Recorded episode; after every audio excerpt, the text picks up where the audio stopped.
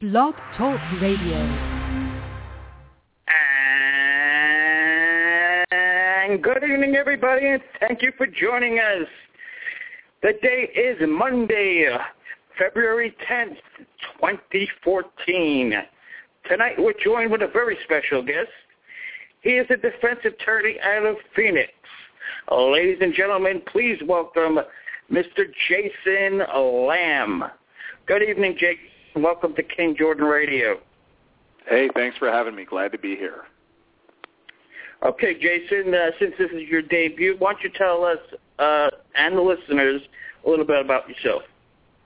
Well, I practice criminal defense, and not just criminal defense. I do complex cases. Uh, I'm in Phoenix. Um, I've been doing that since about 2001. Uh, I'm a former felony prosecutor, major felony prosecutor, and because, of course, we're going to be talking about Woody Allen, uh, I think Huh. it bears mention that I prosecuted sex crimes. Um, I've defended a lot of sex crimes, and of course, I do a lot of commentary uh, on legal issues uh, for HLN. A lot last year for Jodi Arias, uh, matters like Ariel Okay. Castro. And uh, if you hear a big mouth on the air uh, spewing things that are getting people a little fired up, probably because I'm speaking the truth about things they don't want to hear, that's probably me. now, you said you uh, did, uh, did sex crimes. Now, did you ever defend people that were the accused? Of course, of course. A substantial amount of my practice is defending people uh, charged or even accused of sex crimes. And I think it's an important distinction we need to make right off the bat. There are accusations made every single day, the majority of which don't have merit. Just think about it. Within the family courts, the custody battles that go on throughout the country on a daily basis, it's probably the most damaging accusation or allegation that a parent can make about the other, that they inappropriately touch Buddy. the child. And it happens all the time. So I've defended a lot of people at all different realms, uh, and I fully comprehend the gravity and the significance of it. But at the same time, I also comprehend that where there's smoke, there is not always fire. Okay, with that in mind, I want you to take a listen to Jim Clemente. He is a former FBI for the New York State, and he also was a so-called victim. Let's take a listen to his take, and we'll come back on the other side, and uh, we'll uh, we'll talk about it. But my question is, there was a lack of is, what was said by the New Haven Medical Clinic was there a lack of physical evidence to confirm allegations of sexual abuse. So therefore, can we conclude that the abuse didn't occur? Well, no, absolutely not. Uh, just the lack of physical findings on a child is very common, extremely common in these cases, and it's the sophistication of the offender. I mean, if the offender is really dumb, they sometimes do things that leave marks. But those that groom children and have a long-term relationship with that child typically don't do things that would actually leave physical evidence because they know it's harder to prove the case. But you said something else about it. In, custody battles, yes, people say, and, and there actually is uh, a case to be made for the fact that during custody battles, it is probably the most likely time that you could have coached children. But the research is that that coaching typically doesn't work after the age of five. In other words, the victims that we do see that are actually coached and lie about being victimized are under the age of five or five years and under. And Dylan was seven at the time that this occurred. She also said in her statement very clearly that this has gone on for a long time before she turned seven, that she actually spoke about it at seven because things had changed. It went much further this time. Hmm Well, uh, you know, I mean, and that the problem here is that when you have divorce or custody disputes, it's almost become de rigueur for somebody to bring up sexual molestation. That Well- one parent or the other parent will accuse. Each, they will accuse each other of some sort of sexual molestation. In fact, criminal allegations during custody disputes are, are almost commonplace Yeah. at this point. And, and, and it's really wrong to say that their thorough investigation concluded there was no sexual victimization. The thorough investigation, there's two parts of it. There was a, there was a panel apparently of doctors who apparently repeatedly interviewed this child, which is totally against the protocols that we have in place today. Because you get an interview the child one time thoroughly with a number of people being able to observe that and videotape that so everybody can scrutinize that later. But instead, she was subjected to repeated question over and over and over again. And there certainly was some discrepancies in what she said, which is normally what we see in actual child victims. But on top of that, the prosecutor actually found that there was probable cause to make an arrest of Woody Allen in that case. However, he said based on the fragility of the victim and with the mother's consent, he decided not to press charges to actually arrest Woody Allen. So it's it's a fraud, it's a false statement, I mean, to say that that the investigation determined that there was no sexual molestation. It's just as in these kinds of cases, it's very difficult to go forward. It can be very trying, very traumatic to the victim.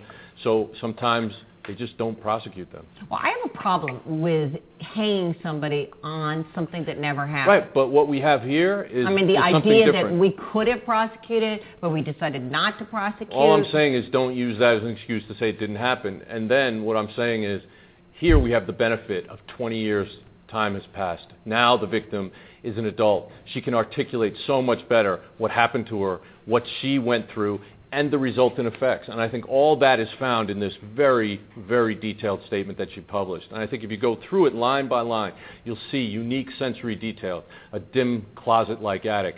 On the second floor, he, he made me watch, look at his, play with my brother's trains. He talked to me. He spoke to me while he was doing it. He promised me things. He says it was our secret. These are all incredibly common details that we find in truthful statements from victims. And the fact that she waited 20 years from the time of victimization to actually publicly, publicly make a statement like this is also right in line with all the research in this area. If you look at the John Jay College study on the Catholic Church priest abuse cases, the average time that it took for someone to come forward was 20 years. And the next bulkiest group of people happened between 20 and 30 years after the victimization. This is absolutely right in line with what we would expect if she were an actual victim. Jason Lamm, I want to get your take on uh, Jim Clemente's take on the whole Woody Allen situation. Yeah, let me ask you a question. Having listened to that, was Jim Clemente a former agent with the uh, FBI or was he with the KGB? I really can't tell. You? let, let, let me let me tell you something, okay? As I listened to him, he says, "Well, we can't say that it didn't occur." Well, welcome to the United States of America. We have this thing called proof beyond a reasonable doubt. Can we say that the abuse did happen? And Clemente's very quick to point out, well, the police thought there was probable cause. Well, see, that's that's the difference here when you're an investigator versus a lawyer or a judge. And the thing is Right. just because a police officer may think that there's some evidence, that doesn't mean that a prosecutor believes that there's sufficient evidence to go forward with the case or that a, a judge uh, in a preliminary hearing or a grand jury uh, will find the same. It's one thing to try Woody Allen or anyone accused in this country of a crime in the court of public opinion. It's a whole other thing to try them in a court of law. No, I definitely have to agree with you. But uh, On what is your take? part or the or the court of public opinion?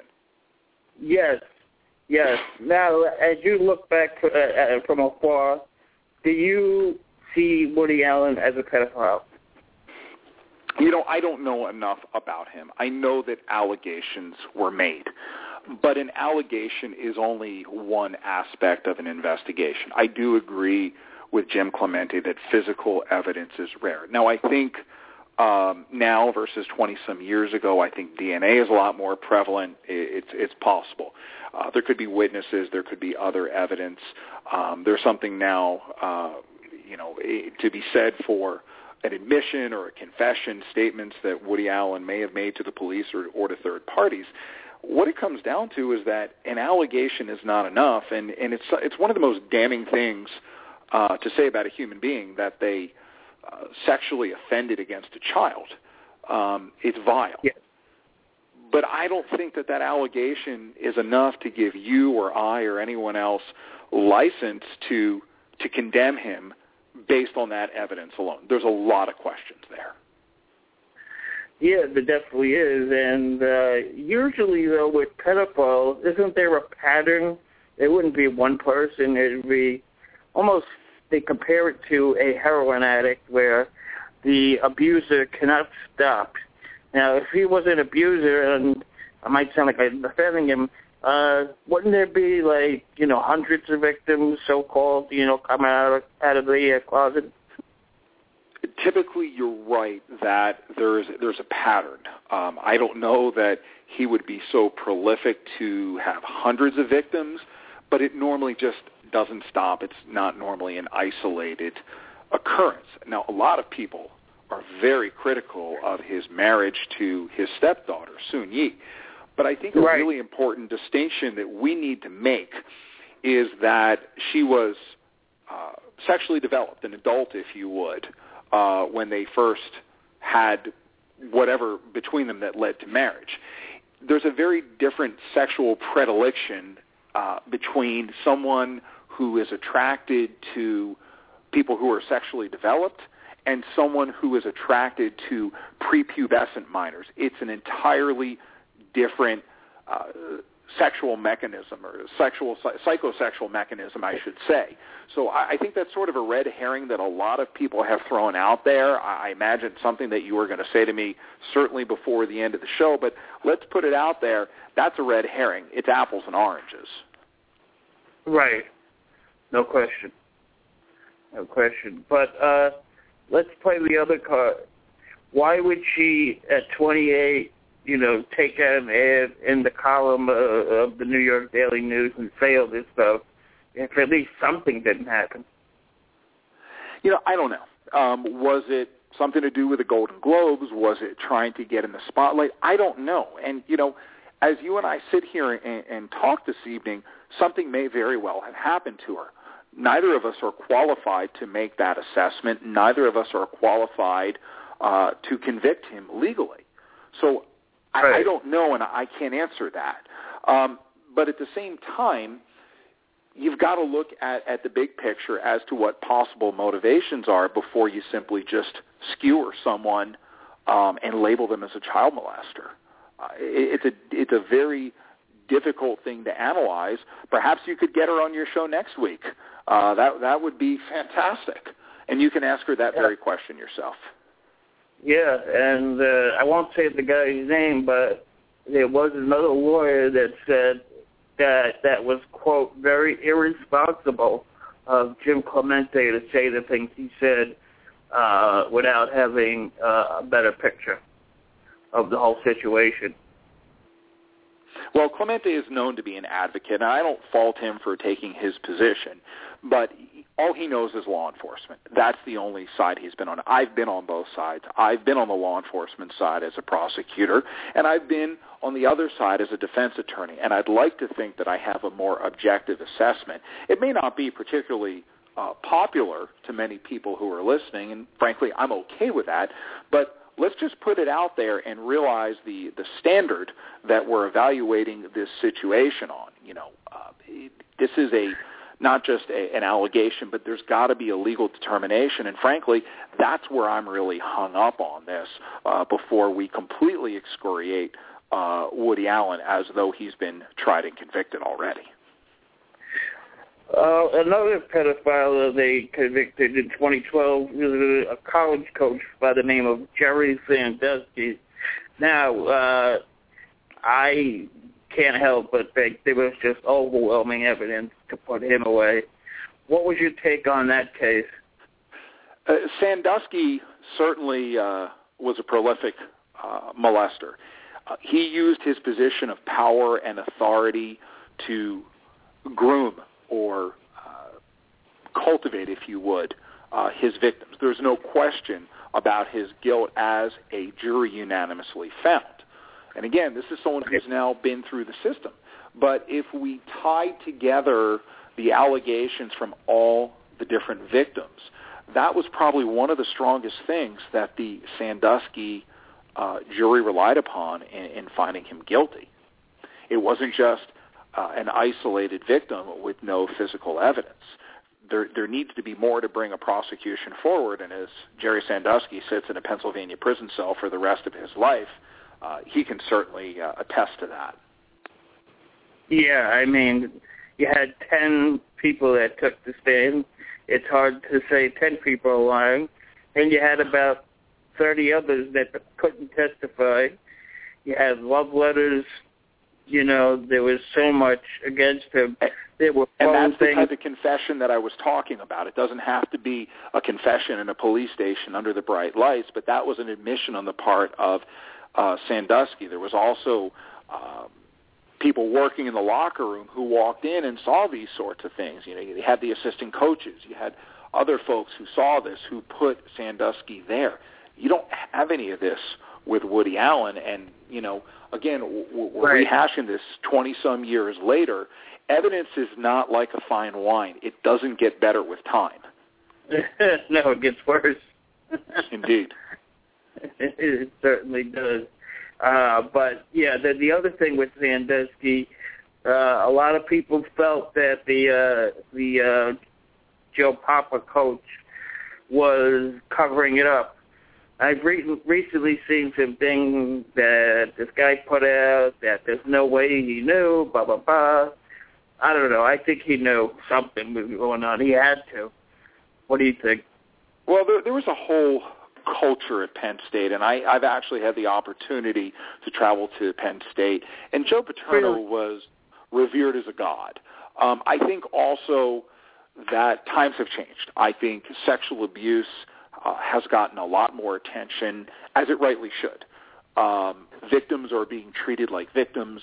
Uh, they aren't being shunned. They aren't made to uh, feel bad or guilty about having been victimized, and offenders are being brought to justice. But with all due respect, when you look at Jerry Sandusky and what could be considered an institutional cover-up, uh, you had a different era. Uh, you had a hierarchy there within Penn State football that lent itself uh, to the cover-up that frankly benefited from the cover-up. Um, Woody Allen, it's a very, very different situation again. Um, Yeah. I, I'm not sure. I'm not sure it's a fair comparison, but I think it does a good job of highlighting uh, what kind of evidence there is for a truly prolific child molester like Jerry Sandusky. Yes. And did you catch the girl who uh, called her teacher and put it on YouTube? First, I was shocked that it was that there was there's women out there that molest, and you know they're almost given a free pass. Like you take a look at that case in Florida, where that beautiful teacher uh, sodomized uh, a 13-year-old boy. Uh, in about 2006, I believe it was. Yeah, the literature suggests that women are far less likely to offend, and the recidivism rates are substantially lower after going through treatment. And I can tell you that I have represented women uh, charged with sexual offenses. One in particular, uh, I'm thinking of right now, uh, was a coach, and it was a very high-profile case. Um, but I think that the incidents are far less. Now, when a victim decides to uh, publicize the abuse that he or she has sustained through social media, YouTube, or, or publicizes it, you know, it, it makes me call into question uh, what the motivations are. Is it for attention? Is there a potential uh, civil action lurking in the balance? Because when you're a victim, it's something that you, you sh- you're ashamed of. People aren't supposed to be victimized. Um, you're taken advantage of in, in many different levels. Um, that Right. certainly calls into question the situation. You know, I'm thinking about the the uh, young man and the gorgeous girl. Uh, you know, I think he was thirteen or twelve. I mean, I I just put myself in the situation and just say, you know, forget about all the legal mumbo jumbo. Uh, you know, I'm a guy, she's a girl, she's hot, and you know, that's how. I don't know. I just I just can't see turning her in personally. You know, I'm just speaking from afar, and you know, you know what I'm saying? I mean, it's one thing to be molested by an old Jerry Sandusky, and it's a different thing to be molested by a 20-something-year-old teacher. Uh, Well, let me ask you this question. Let, let, let me let me have a little fun and turn the tables on you a little bit. Forgive me because it's your show, but consider right the following. Okay, you have a 15-year-old girl who is uh, sexually molested or involved by a young male teacher. We'll say it's a 23-year-old student teacher or whatnot. Okay, he's looked upon as a pervert right? He took advantage of her. But Right. let's say it's a 15-year-old male student and it's a 23-year-old female student teacher. Well, he's getting high fives in the locker room, and he's looked at like a stud.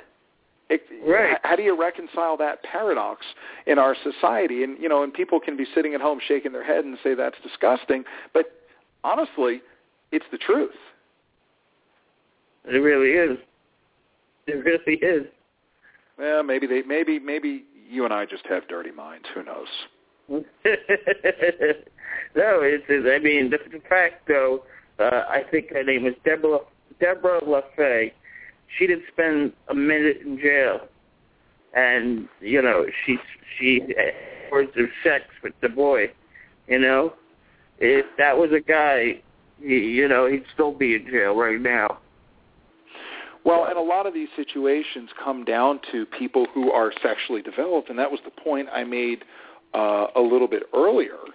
Um, That's uh, Woody. Correct, correct. And um, you know, when you have a teacher and, a student and they're sexually developed, it, takes away the whole aspect of pedophilia, and it becomes more of a boundary issue. But like I said, when it's a female teacher, um, it's not viewed upon, it's not viewed as severely. And I've even heard cases and been consulted on cases where uh, the student, the female student teacher, uh, is, is seen to be victimized by the raging hormones of the 15-year-old boy who seduced her. So I, I don't think we have any really clear standards. But again, it's very, very different than when we're dealing with a child uh, who's seven years old, completely uh, incapable of consent, and uh, someone who, who's truly victimized uh, by a person in a position of authority. Okay, I want to touch on Philip uh, Seymour Hoffman, but I just want to play this real this cut real quick, and we'll come back on the other side and we'll talk about Philip. The tragic death of actor Philip Seymour Hoffman, a performer who was known for his extraordinary range. He was also known for his honesty about the struggles he faced away from the public eye. Tonight, investigators at his home after what they believe was a heroin overdose. Just last November, seen smiling at the opening of the second Hunger Games movie, he was just preparing now to film the third installment. And just two weeks ago, this image from Sundance with the cast from his newest movie. Many of you will remember the emotional Hoffman the night he won the Oscar for Best Actor for his role in Capote, singling out his mother. But tonight, in New York City's West Village neighborhood, where his body was discovered in his bathroom, there is heartbreak over the actor lost, the father lost too. And ABC's Lindsay Janis is right there tonight. Lindsay, good evening. David, Philip Seymour Hoffman was found dead alone at his apartment here in New York's West Village. Police have been investigating the scene all day. We recently saw one detective come out with a bag of what looked like evidence. We're told Hoffman was found by screenwriter David Katz and another friend. Police say they responded to a 911 call from those friends at 11:36 this morning. When they arrived, 46-year-old Hoffman was unresponsive, lying on the bathroom floor. A law enforcement official telling ABC News a syringe still in Hoffman's arm, and there were bags of what's believed to be heroin at the scene. Officials say they're still investigating what happened and the medical examiner's office will determine the exact cause of death. In May of last year, Hoffman admitted he recently spent 10 days in rehab for drug abuse, including heroin. The Oscar winner opened about a drug problem in his early 20s, saying he'd kicked the habit for 23 years. In a 2006 interview telling CBS's 60 Minutes, he began to fear for his life. You get panicked. You get panicked. It was, um, I was 22 and I got panicked for my life. It really was. It was just that. Hoffman leaves behind his girlfriend of 14 years, theater director and costume designer Mimi O'Donnell, and their three children. The family tonight releasing this statement. We are devastated by the loss of our beloved Phil and appreciate the outpouring of love and support we've received from everyone. The actor led a low-key life off screen, often seen strolling through his beloved West Village neighborhood. Just a regular dad. But the shocking news now sparking an outpouring of grief online. Kevin Bacon tweeting, Oh, what terrible news. What a talent. What a shame. Jim Carrey tweeting, Dear Philip, a beautiful, beautiful soul. For the most sensitive among us, the noise can be too much. Bless your heart. David, the world's media is gathered here outside of Hoffman's home. Well-wishers have been coming by, dropping off flowers. The body has now been removed. The medical examiner will now decide what the exact cause of death was. We should get that information tomorrow.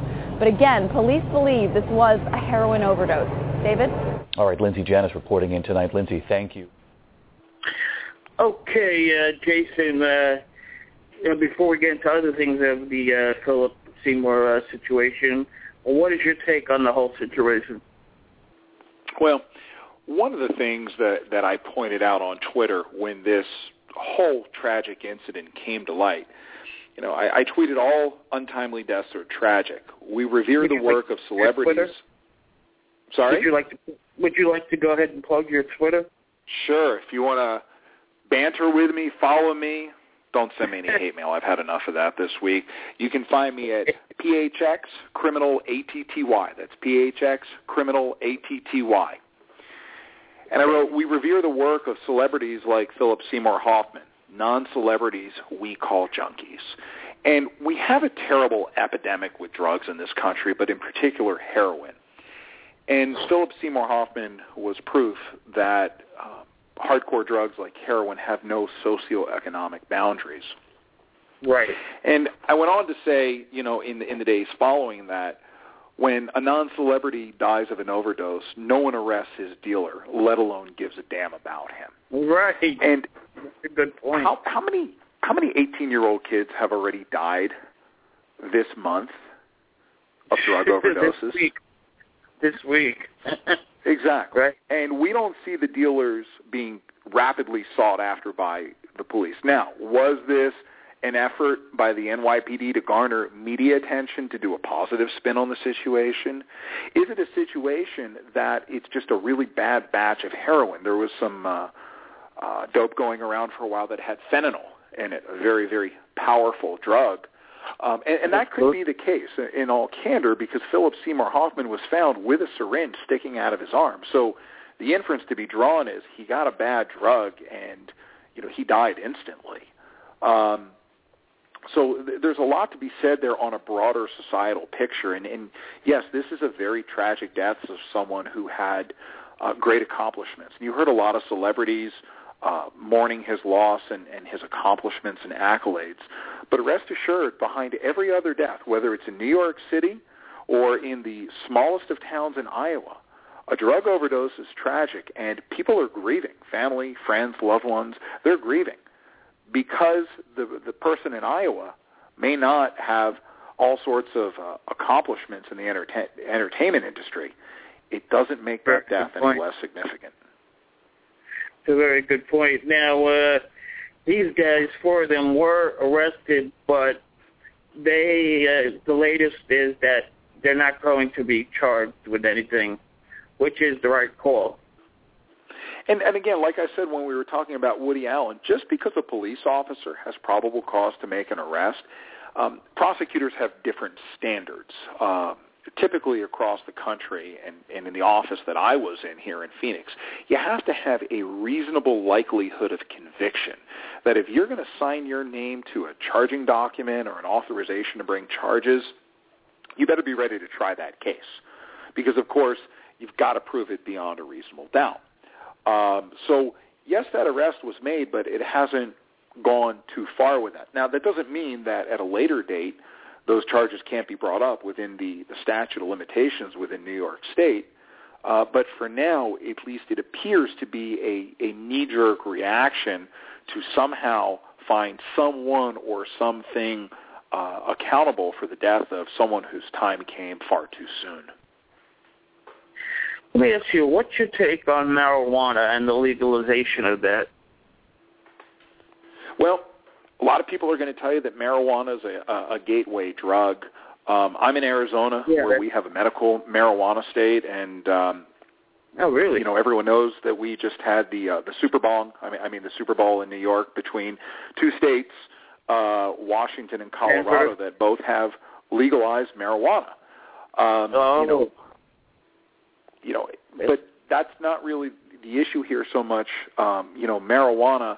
Um, yes, you will have law enforcement people and addiction specialists telling you that it will lead to harsher situations.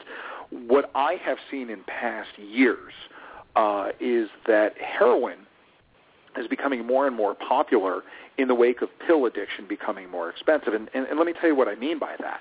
Uh, oxycodone, Percocets, uh, opiate drugs are running rampant. Yes, they're yeah. all running rampant, but they are Yeah. very expensive. Um, you know, you can be looking at anywhere between, depending on where you are, the strength, uh, and how good your dealer is, ten and thirty dollars a pill, and most Oh, people can't God. afford that. And Right. you know, we really don't know with Philip Seymour Hoffman what the progression of his addiction was, but eventually, when people can't afford, or I should say, many people can't afford uh, these high dollar pills, they go to heroin. It's more potent, uh, it's cheaper, and Right. that oftentimes is the path that they take, and it's a very tragic one.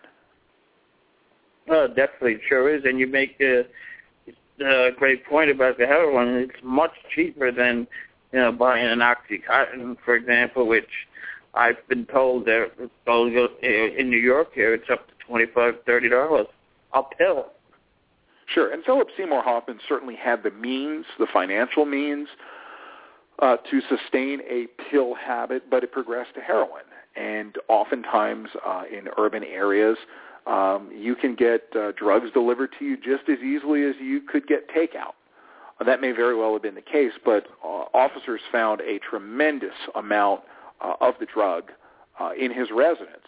So that, that points to one of two possibilities, at least on the surface, that he had a tremendous habit, and this is what he needed to uh, amass as his stash, uh, or he basically bought it in bulk and used as he needed, so he didn't have to, you know, uh, put himself in harm's way and and and draw attention to himself by getting frequent deliveries of the drug. No, no, but uh, they did find an awful lot, you know, uh, in terms of drugs at uh, Philip's house. It was unbelievable the amount he was taking, allegedly. Right, and, and and neighbors and friends said that you know they saw him. He was uh, very affable. He was involved with his kids, and and that tells you that you know not all addicts you know are are laying in a gutter just jonesing for their next fix. This is you know someone who was uh, deeply uh, afflicted by a condition, and it almost sounds that he needed the drug just to maintain. That he wasn't even so much getting high, but he was using it to to level off. Uh, and unfortunately, past uh, rehab efforts were, were were not successful uh, in any way. Uh, no, no, and it's a shame. Forty-six years old, I believe. Terrible, just terrible. It's terrible. Okay, just a couple of quickies before we let you go. I did have Aphrodite Jones here last week, and we got a flood of uh, mail uh, because uh, Aphrodite feels that she is guilty. Uh, do you have an opinion on the Amanda Knox case? Well, I think a lot of us are outraged by the fact that Amanda's Knox, Amanda Knox's conviction uh, was reinstated. But I think we have a, a bit of what I call legal xenophobia in this country. Um, we have the best justice system in the world here. Uh, as much as we, we bitch and complain about it in various cases, uh, we, we do have the best system. And the Italian system, however, uh, allows an appellate court not just to decide issues of law, as we would here in the United States, but they can also redetermine various facts. Um, I don't think any of us truly know what all of the evidence is. None of us have sat in a courtroom uh, and gone through the reports.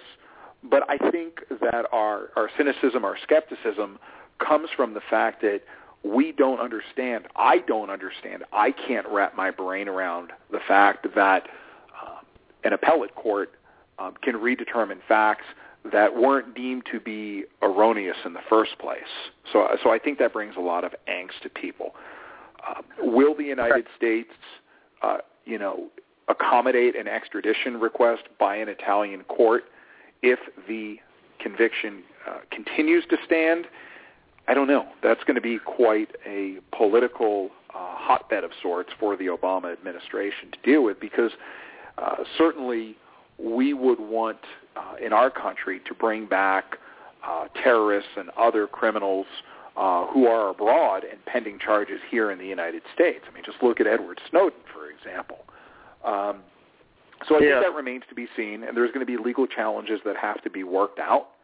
Um, but but let me be clear with you that there are many cases here in the United States where a defendant is convicted at trial, uh, an appellate court will reverse the conviction, and a subsequent appellate court will reinstate the original guilty verdict.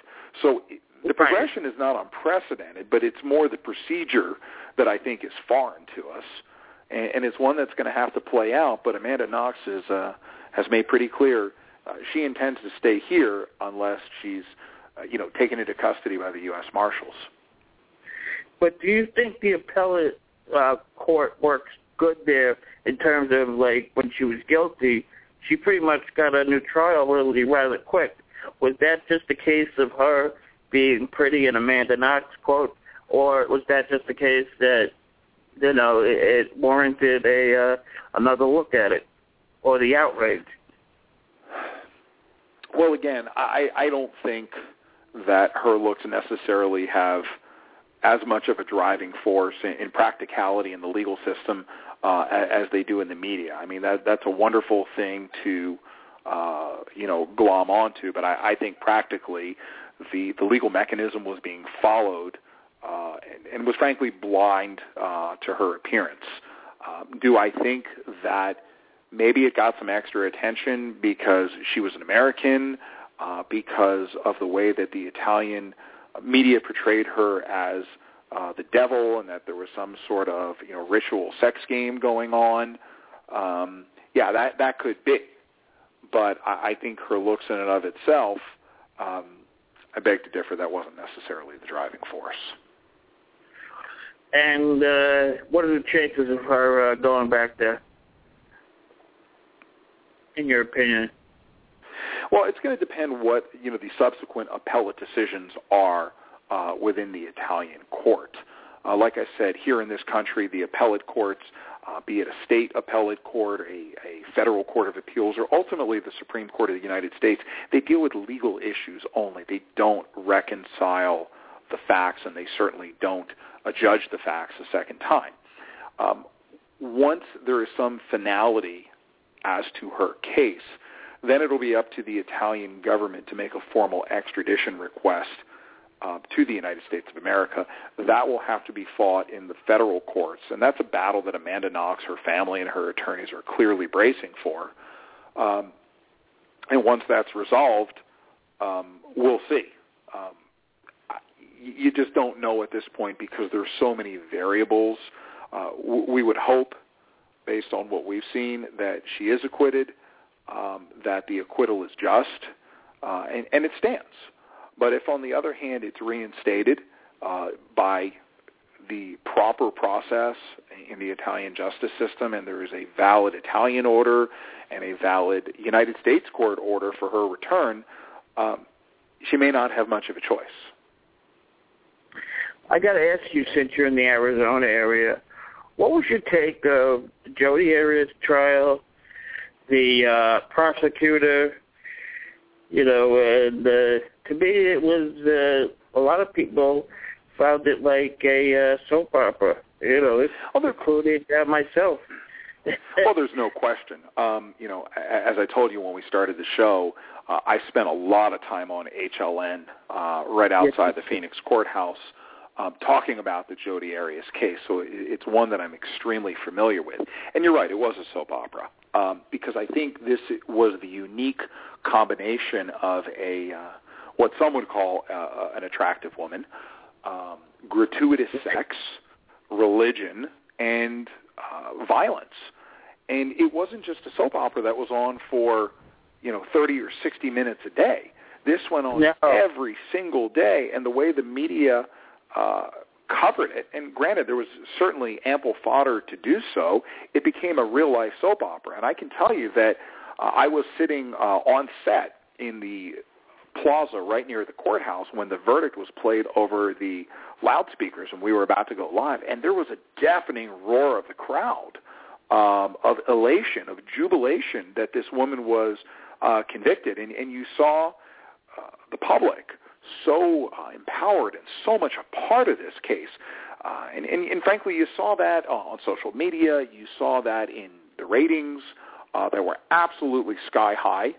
Uh, and it was a very unique beast. And I don't think that any uh, writer or team of gifted, award-winning writers could have put together a script like the one that played out uh, in a Maricopa County courthouse for the trial of Jodi Arias.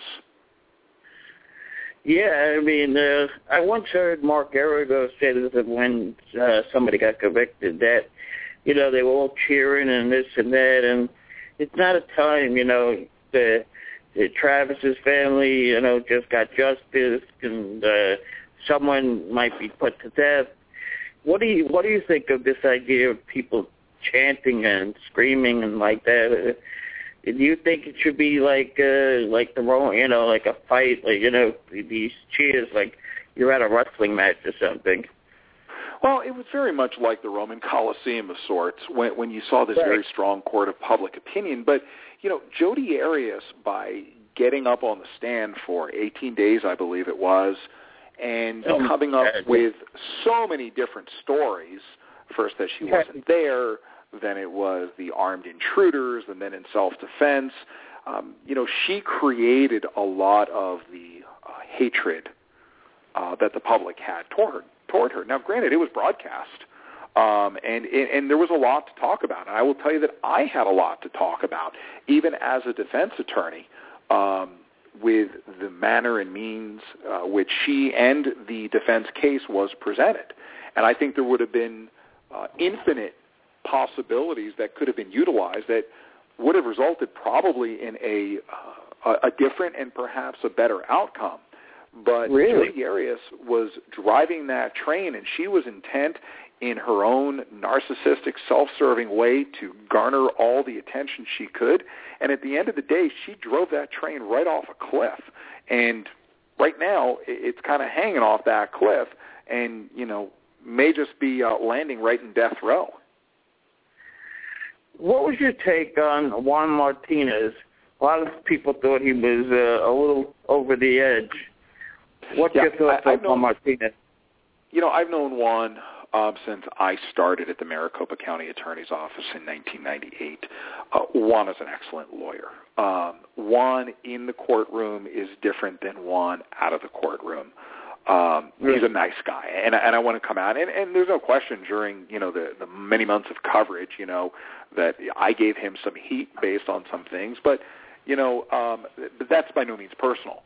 Um, Juan is a fine lawyer, but he's a very flamboyant and animated uh, lawyer, and he's extremely intelligent. He had a mastery uh, of this case like few others could, with the mountains and mountains of evidence and uh, the witnesses he had to keep straight. And let's remember, a lot of people uh, will tag team on trials. Uh, I, for one, just finished a five-week homicide trial last week, Wow. and I had co-counsel handling one of the experts, uh, you know, and some ancillary issues related to it. And, and let me tell you something. That was just a huge burden off my back to have someone deal with that small portion of expert testimony. And I was absolutely exhausted at the end of this trial. But magnify that now, you know, out to several months, more witnesses, um, and you know a, a lot of intensity. And, and that's a lot for one person to take on. I was working between 15 and 19 hours a day and utterly exhausted. You know juan martinez god bless him is like a machine in trial.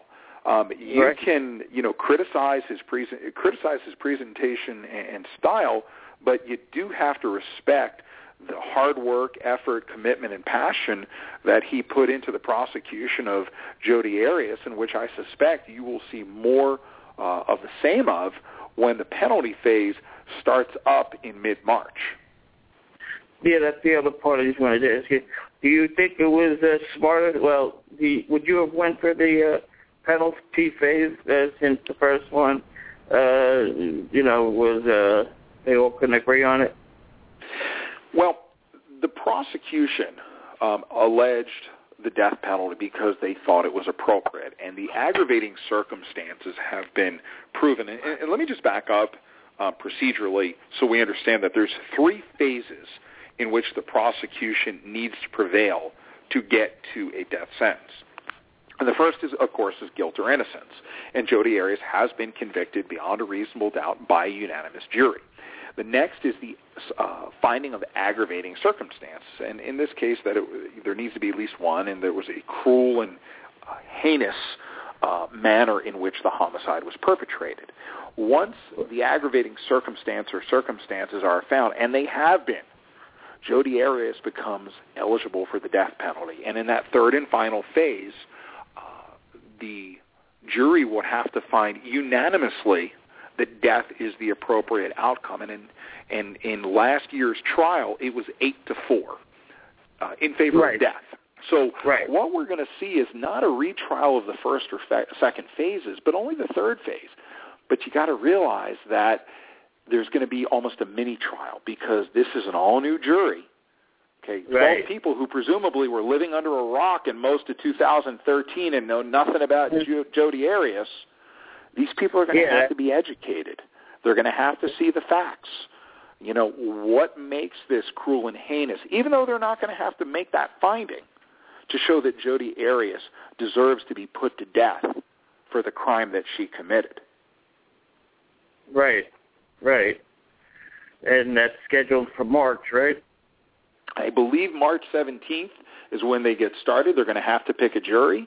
Uh, the judge has banned live cameras from the courtroom, so it's going to be a little bit of a different animal uh, at this point uh, compared I'm to last sure year. You and others will I'm- be covering it, right? There will be plenty of coverage. I think uh, America has an appetite and an, and an insatiable appetite for Jodi Arias, uh, and Jodi Arias, in her self-centered, narcissistic ways, she's only too happy to uh, to feed that hunger.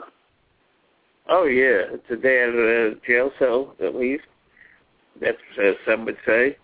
But uh, what what about the uh, defense attorneys, Nurmi and uh, uh, Jennifer Willmott. Yeah, Jennifer but both are experienced attorneys. They're they're court-appointed lawyers. Um, notably, their bill has exceeded over two million dollars uh, throughout this case. But you know, some would say that's a consideration that the prosecution must bear uh, in bringing a death penalty case in terms of the allocation of resources. Now, the prosecutor. Uh, and, and not just Juan Martinez, but the elected county attorney, Bill Montgomery, and, and, and, and Bill is a really good guy. He's a fair guy. Um, I suspect if you had him uh, here tonight, he would say, look, we're not really interested in the cost. We have a responsibility to the community at large uh, to bring justice and to bring justice to Travis Alexander's family, uh, a man who was uh, stabbed uh, 29 times, shot in the head, and had his throat slit. And you know, we have a duty or responsibility uh, to put this monster uh, not just away for good, but to put her to death. This is what you put us here to do as prosecutors. Let us do our jobs.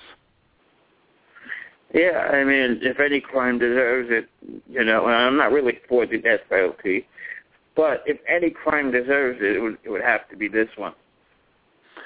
Well, let's just say if Jodi Arias ends up on death row, she has certainly earned her ticket. Absolutely. Okay, before we go, uh, you want to plug your website and your Twitter again? Sure. You can find me on Twitter. Um, it's PHX Criminal A-T-T-Y, and my website is thephoenixcriminalattorney.com. Uh, like I told you, I do complex criminal defense work. I don't just practice here in Arizona. I do travel around the United States for complex uh, federal cases. And uh, let me say it's been a pleasure joining you tonight, and I hope we Oh. have the opportunity uh, to do it again. Oh, we sure. I hope so. You, know, you were excellent. Thanks for all the info. I appreciate that. Yep. And uh, uh, hope to be speaking to you soon, and uh, definitely uh, come back on. And uh, I'm sure the listeners agree with me. Uh, uh, you were great tonight. So uh, thanks again. Well, I appreciate it. You have a good night as well. Okay, Jason. We'll talk to you soon. All right, ladies and gentlemen, that was Jason Lamm. He is a legal analyst. Just a few reminders. Tomorrow at 8 p.m. Eastern Standard Time, we will have Dominic Valente on along with JJ and Blackjack, and we'll be covering WWE, the network. That will be our uh, topic tomorrow. We will also uh, talk about Raw, what happened. Uh, I know Rose from the Golden Girls is on it, uh, so we'll have to make mention of that. So uh, take a look at that. And Wednesday, we will discuss the gay athlete that came out of the closet at 9 o'clock with the Mighty Quinn. Uh, Michael Sam will be on King Jordan Radio. And just a reminder, follow us on Twitter at Mr. King Jordan. And uh, stay with us on uh, Facebook. We have now the group page, uh, King Jordan Radio, uh, and friends. You could check it out. And uh, Facebook.com forward slash King Jordan Radio. Tomorrow night, ladies and gentlemen, at 8 p.m., uh, don't forget a Wrestling Talk with Dominic Valente, Blackjack Brown, JJ, and myself. It should be fun. We'll speak to you tomorrow, ladies and gentlemen.